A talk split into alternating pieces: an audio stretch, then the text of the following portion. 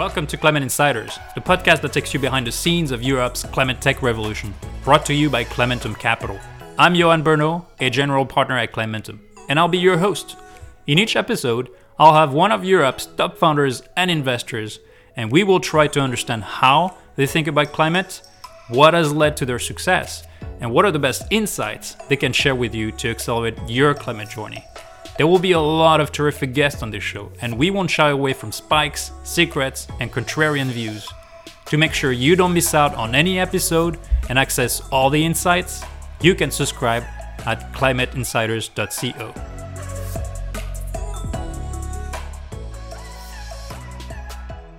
In this episode, I'm receiving Nicolas Derrien, the CEO and founder of Continuum, a composite material recycling startup. He's a fervent entrepreneur who believes no composite should be buried or burned and simply left for future generations to deal with. It's our responsibility to do something better and Nicolas wants to dedicate all his time and energy to cracking this problem. We touch on the big problem of end of life wind turbines, the best solutions for recycling composite materials and fiberglass at scale, the best ways to fund a super capex intensive business, the pathways to global scale, and the opportunity for large corporates to play an important role. As a quick disclaimer, Climentum Capital is an investor in Continuum. Let's go. Hey, Nicolas, I'm glad to have you on Climate Insiders. Pleasure, Yoann. Thank you for having me. So, first of all, tell us quickly about yourself. You're a French guy with an American accent who lived in, or you still live in Germany, and you built a company in Denmark. So, of all the options that you had on the table, why did you decide to start a business in Denmark? Yeah, so indeed, um, French background, grew up in the States, and have been back in Germany since. But in 2018, I started to get involved in the climate space, started to get involved with fiberglass recycling. And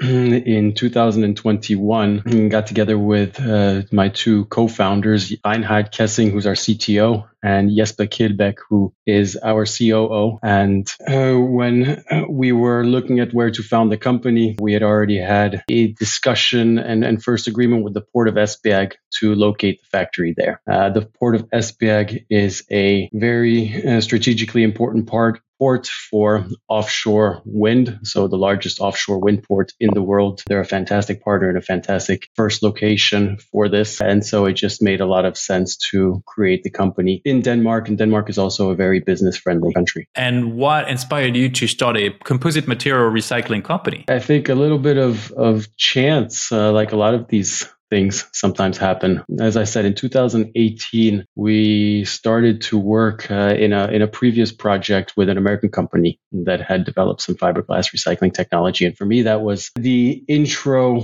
Uh, one, moving away from digital business models, which was uh, where I got my start in the startup and entrepreneurship space, and two, into industrial company building and all of these associated industries. So when you talk about fiberglass recycling, you talk about composites, but you talk about the automotive space, the wind space, um, the aerospace industry. You talk about construction, built environment. And it was absolutely fascinating to start to understand the space and to start to understand the need for fiberglass recycling six years ago. I would say that it was still a very nascent industry where a lot of the major players were learning about what the problem meant. And talking about the major players, we focus especially on wind because wind is where the problem is particularly acute right now. Mm, for 20 plus years, we started to build up these turbines all across Europe and all across the world. And nobody ever really thought about what to do with the blades because the problem was out in the future.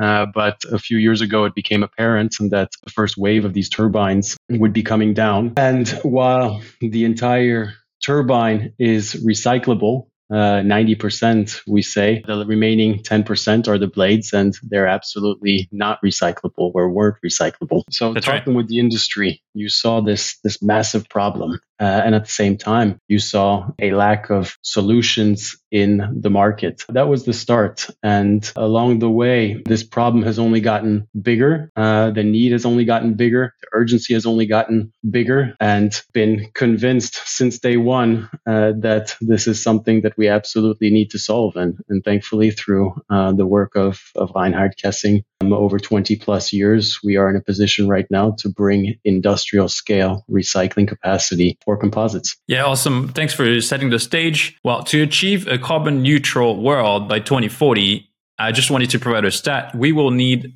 to install around 1000 gigawatts of wind energy capacity. So that translates mm-hmm. to approximately 1 million wind turbines. Now, mm-hmm. what most people don't know much about is that the other side of the story. So we need a ton of wind turbines. And we won't be speaking too much about the building process, which is a polluting in itself. Uh, we will be speaking about the end of life, right? The dismantling process. And the lifespan of wind turbine is typically 20 to 25 years.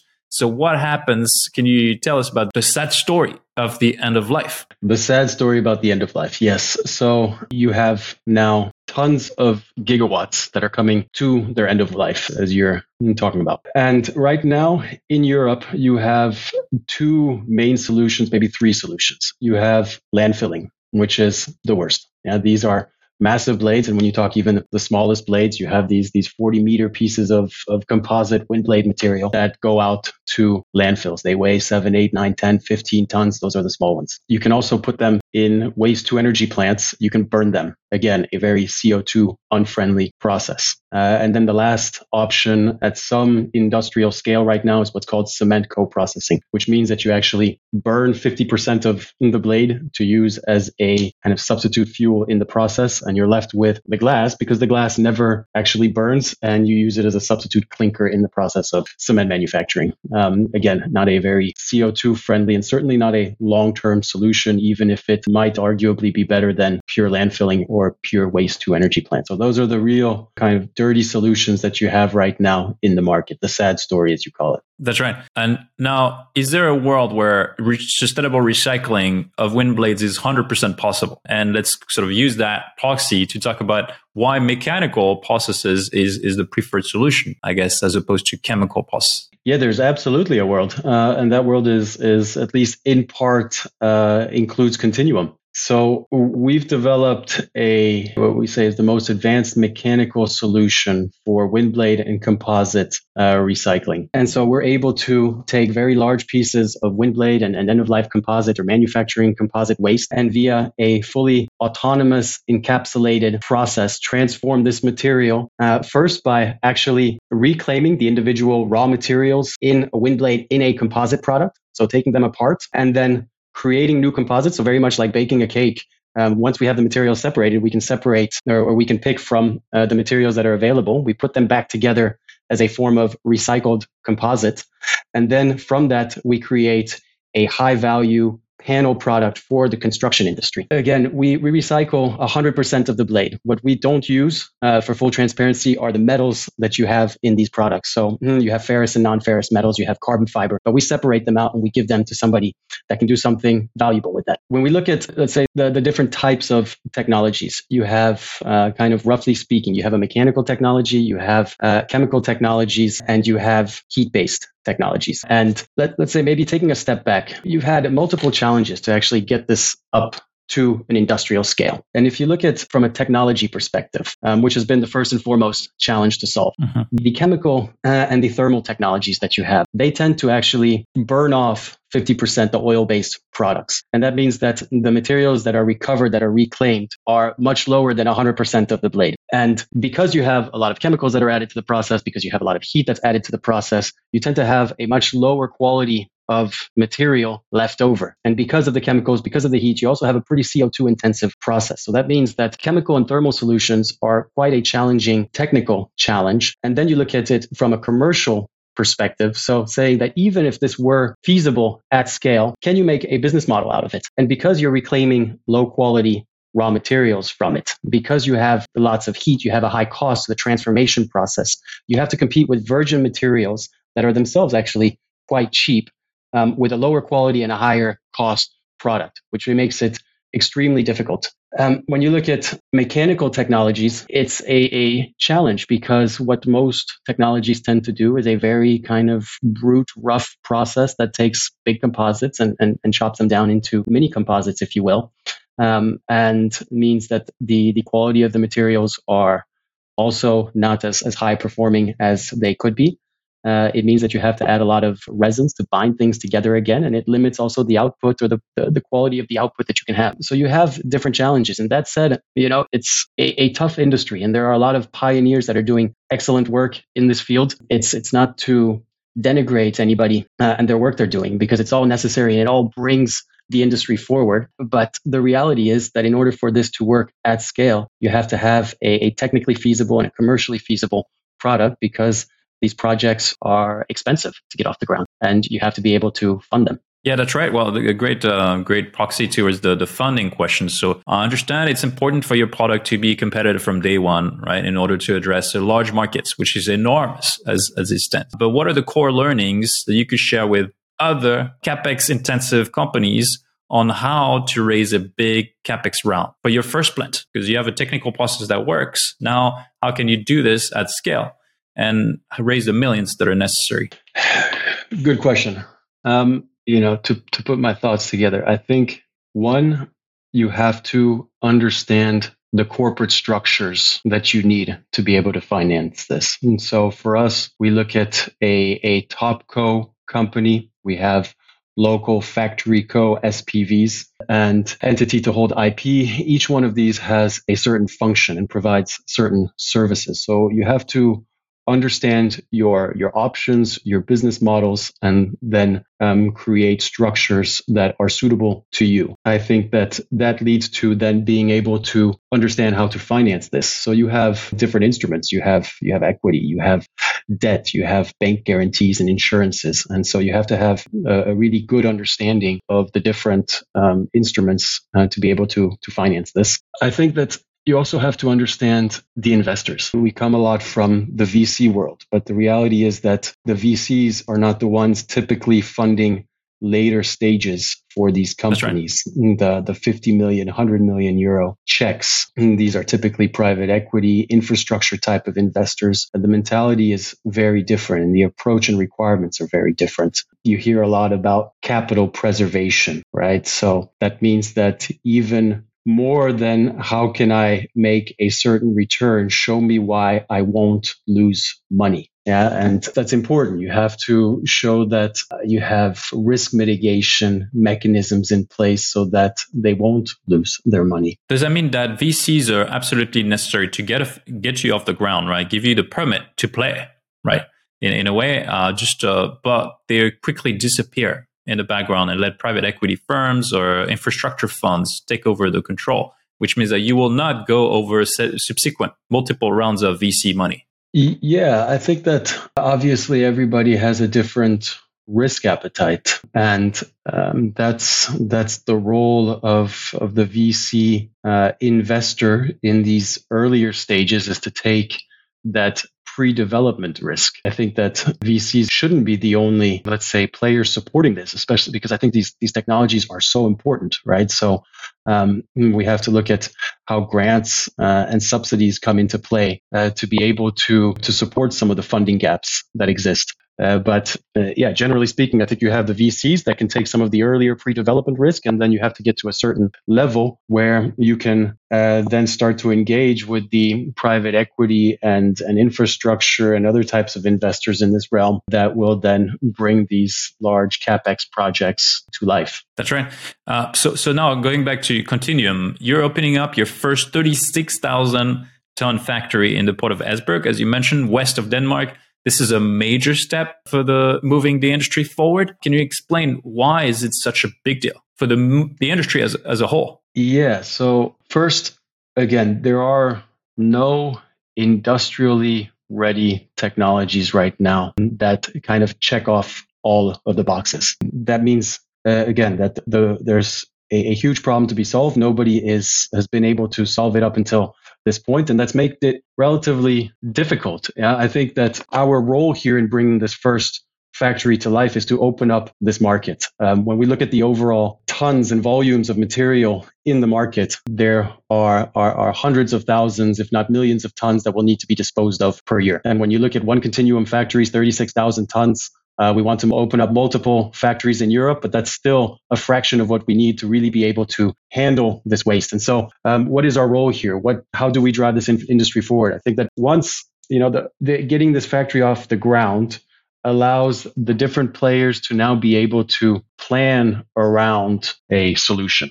And up until now, that's been missing. So even if you wanted to do something good with your blades or with your, your composite products, you couldn't. Um, as a matter of fact, we know that people do want to do good because there are blade owners that are simply stocking their blades right now, waiting for a solution. And so having this first factory open will give them that planning that they need to be able to make long-term decisions. What that also does is then incentivize the secondary kind of players that are also needed. So it's not just recycling, but there's that whole ecosystem or value around it. If we look at just blades, you need the logistics companies, you need the blade cutters, you need all of these different players that are going to drive the efficiency in the industry uh, and create the standards to make it easier for everybody to be able to recycle their material. And what that also does is that once you create that that efficiency, you can go after even harder to recycle um, types of composite products. So blades for us are a beautiful mm, product, right? Because they're massive. You know where they are. You know who owns them. Um, you're getting quite sophisticated models to to be able to predict when their end of life should be. But uh, if you look at, for example, the fiberglass that's in a circuit board, that's a completely different beast. Right now, it gets sent off um, to be melted away so that you can reclaim the precious metals, uh, and and that means that the fiberglass goes to waste. But once you open up that industry, again, drive the efficiencies, you'll be able to go after those harder to reach products so that hopefully you can get to a, a point uh, in the future where the overwhelming majority of these materials will be recycled uh, instead of wasted forever in low quality disposal methods. Yeah, and I wanted to get something straight is you're mentioning the pent up demand for a solution to pick up those things that are sitting idle or being buried today. So the millions of blades that are just not being used. So that's awesome. You have supply. What about the demand side? And a lot of people get this wrong, saying this is uh, a charity work or something that you know should be handled by government. There's no real business model. But what you've found is that the construction space is really desiring a solution like yours because you could create wood cement panels. Can you speak about this and how, and which quantity uh, are we are we talking about here? Yeah, so I think that's you know part of the key to unlocking the the recycling here in our solution and in general is that we can from this end product from the the raw material or the feedstock material create a really high value product and a product that is also itself recyclable because what you don't want to do is just move the problem from one end to another further in time. And we've we've created this panel that is, you know, let's say just as exciting for the construction industry as the recycling piece is for blade owners and the end of life waste owners. It's a panel that when you look at the different properties that we achieve allows us to compete amongst a wide variety of also top products in the construction industry. And it's a product that really doesn't exist yet. The the advantage that we have is that we can replace certain products that do exist. So we're not trying to create an entirely brand new market and we're going into a very large market. Uh, and we have a, a, panel that behaves, at least in how users want to, to use it, meaning the types of, of finishes and work that you would do on a construction site with it, very much like what they're used to. Um, so again, there's no kind of educational piece um, to get to people to understand how and why they can use our product. The other advantage that we have is that overall, uh, we create 30,000 cubic meters per factory. In terms of overall volume for the industry, that's relatively low, right? So I think that's that's why we can find a sweet spot uh, in terms of the right niche applications without uh, or, or working harmoniously, let's say, with the different players in the industry already. Yeah, and I wanted to ask you: Is there room for multiple technologies? So you have one set of mechanical processes that works and that is ready for scale but should VCs fund dozens of startups like yours that might have just quick alterations? Or should most of the money be piled into one or two big players to accelerate innovation? And uh, uh, I guess as an extent, extension of that question is, in your opinion, is it time yet to pick the most affordable solution or we're still at the experimentation phase where we should just fund as many solutions possible to just elevate the industry? Um, so, should we fund multiple technologies or one or two technologies to drive innovation forward? Mm-hmm. I think we talked a little bit about the role of the VC investor being an early stage investor. And I think it's kind of the nature of a VC investor to fund multiple technologies at that early stage um, because you don't have necessarily the development or maybe the information at that point to know what are the one or two technologies that you should back. Yeah. But maybe the question is, how can we back more technologies uh, as quickly as possible because I think that there are, you know, there, there are few things more pressing right now than solving this, this climate issue. Uh, and we need to put as much money behind it so that we don't get behind and then we don't put ourselves in a very difficult position in 5, 10, 15, 20 years. And, you know, I think there are multiple actors that have to play a role here and, and that that's possible. I think, you know, the, the sad thing is maybe the pain point is just not acute and felt by enough people right now for there to be a true collective effort. You see, you know, what happened with, with COVID. We had a, a global emergency. We had vaccines that needed to be developed as quickly as possible. And before it took five or 10 years to develop a vaccine. And all of a sudden we were able to develop multiple vaccines in under a year, which people would have told you was, were impossible, right? So that shows you the power of coordination and, and investments in, in multiple technologies to be able to make sure that ultimately we have a solution. Um, you know, I think almost maybe back to to the space race, right? Um, 50, 60 years ago, where people thought uh, it, it's impossible to go to the moon. And in a short amount of time, we went from launching satellites to putting somebody in space to putting somebody on the moon. Uh, again, things that thought that were thought to be crazy back then. But when there's that global, uh, well, in that case, maybe not global, when there, but there's that collective effort to do something, we know that we can move mountains. Yeah. And I think that same kind of urgency has to be felt. I'm just not sure if it's fully, fully felt and, and supported right now. Okay, so in your particular vertical, it might not be fully felt, or, and we need to develop sense of urgency. So one way to reframe the problem is to talk about government's, you know, sovereignty and the fact that China currently manufactures more than 80% of the global solar photovoltaic panels. This is uh, the international agency that has demonstrated that. Does that mean that you know, elevating this issue of, of recycling uh, wind panels as a way to increase recycling, handling local supply chain, and, and increasing sovereignty is just a way to accelerate regulation and protection to create an industry faster. I was talking a little bit on the hmm, the kind of global climate problem where I still don't think there's enough money being poured into it. Mm-hmm. I think that obviously, when you look from an investor perspective, it's that risk uh, benefit analysis, and that of course we're not taking the externalities into consideration, uh, the ESG uh, externalities into consideration when we look at these investments holistically. But yeah, I think that the China, China is a very interesting case because in a short amount of time they become global leaders in solar uh, technology they're becoming very dominant in wind technology, carbon capture, uh, electric vehicles. I saw some interesting article recently about um, one of the, the big automotive shows in China, and that when it comes to battery technology, they're doing things that nobody else is doing. When you look at the Chinese market, you, you know, their consumers prefer local brands rather than foreign brands. And I think that shows you the, the state of their technology, the advancements of their technology, uh, and their readiness to be a, a global player across these different markets a big driver and it seems that we're reverting back from a global thinking right to a block think. And there's something for europe and we get asked all the time as a fund as investors as thought leaders how do we protect our companies here? So will the eu technologies remain european? So it's particularly a concern for public funders that say we're providing a ton of grant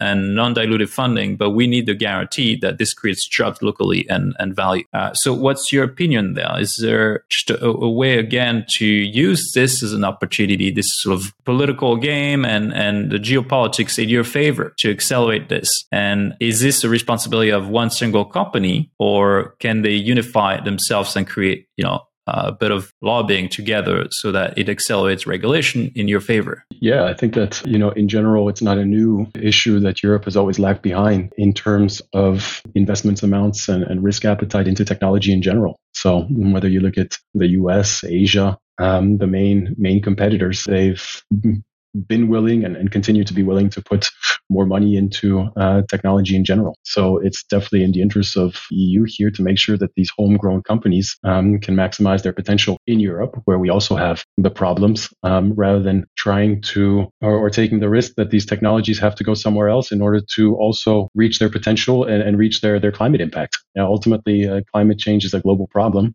Uh, so we need these two solutions wherever they exist. And I wanted to speak about the role of incumbents as well, the big corporates, the large guys. So it, it strikes me as a surprise almost that Siemens and some of the big guys that operate huge parks of wind haven't come up with this solution. But will they sit around and let startups like yours grow or will they copycat as soon as they you know see your your demonstrator, your first factory up and running, or uh, will they try to acquire you as soon as possible? And, and what's the optimal path, I guess, for the industry? Yeah, I mean, again, for in our niche here, it was a tough challenge to solve. Yeah, there are 14, 15, maybe different research projects that have been ongoing for several years, many years, looking exactly into this wind blade recycling project uh, or problem. And these consist of, of corporates, universities, um, consortiums that have been put together in order to try to find a solution. Uh, and the fact that so many exist and so few solutions or no solutions are still available shows you the technical challenge at hand. I think that you know corporates will, mm, by nature, as, as the kind of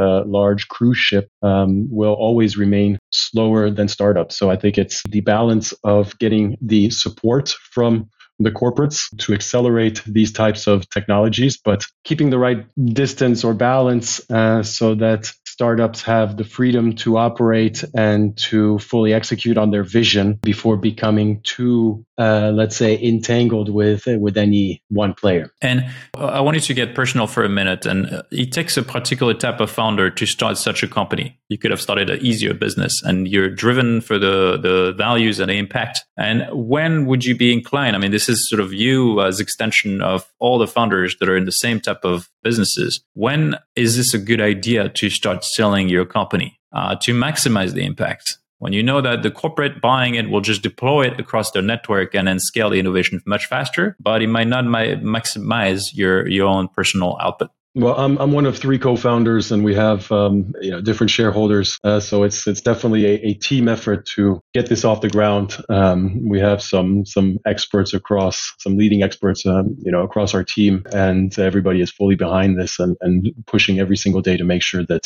we make this a reality. Now, you know, when is the right time to to exit? I think how much impact can we have? Yeah, and I kind of separate that actually from from an exit. We have a vision um, to build multiple factories across Europe. Um, this is a global technology from day one, and so how can we uh, expand as as quickly but uh, as effectively as possible? And mm, to me, that's mm, possible, you know, in, many different ways besides just an exit. Actually, um, when we look at our business model, we look at ownership in the first, uh, we always say three factories, but in the first three factories in Europe, and then creating joint ventures with local entities who know their markets better than we do. And then we can supply the technology, we can supply the learnings, we can supply some, some operational support, but ultimately we have the JVs in other countries who are able to, uh, to run the factories for us. That's right. It's good that you bring that up. Is uh, this is a recurring theme for hardware deep tech companies that crack it at the first factory and then expand the, at global scale. They need joint ventures. This is a, a recurring pathway.